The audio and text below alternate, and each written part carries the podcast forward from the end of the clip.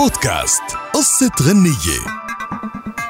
قصة غنية لليوم عن وحدة من الأغاني الفولكلورية اللي انتشرت بشكل كبير جدا وانطلقت من بلاد الشام لتوصل إلى جميع أنحاء الوطن العربي.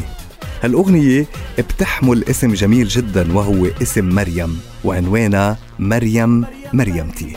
قصة هالأغنية بتقول إنه كان في شاب وسيم جدا اسمه بينطبق على شكله اسمه جميل. وكان جميل يقضي معظم وقته بالشغل والتجارة في قرى الجبال. وبوحدة من زياراته للقرية شاف جميل هالبنت الرقيقة طويلة القامة مريم وهي كمان شافته ولكنها كانت خجولة جدا فما اطلعت فيه.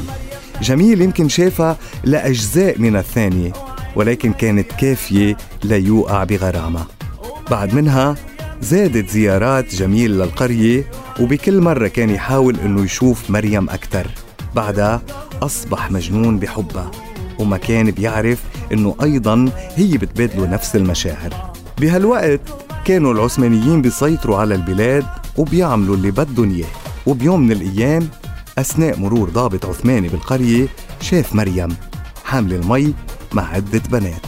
وباليوم الثاني إجا إلى القرية وحاول إنه يفتش عليها. رجال القرية شكوا بالموضوع ولكنهم ما تجرأوا على سؤال عن السبب.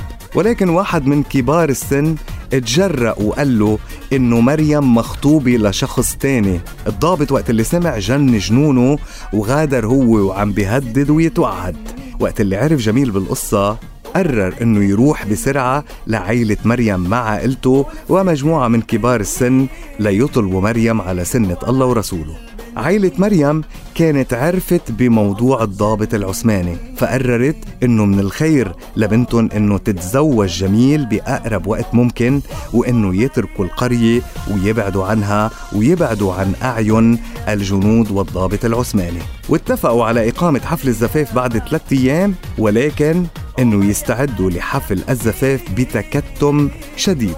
ولكن للأسف أحد عيون الضابط العثماني أخبروا بأمر حفل الزفاف وقال له كل شيء عن جميل. جن جنون الضابط وأعد مذكر التوقيف بحق جميل ليحطه بالسجن بتهمة تهريب البضائع وبيوم الزفاف داهم الضابط القرية على الأحصنة مع العديد من الجنود لعلمه بأنه جميل رح يكون هنيك. واستبدل صوت طبول الزفاف بإطلاق النار والدماء للأسف.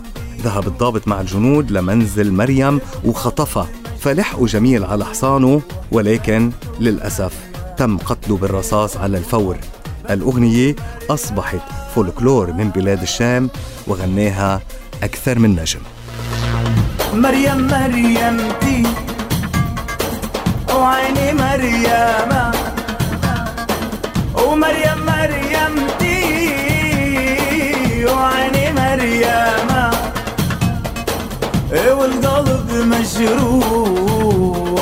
بده مريم يا يما بده مريم.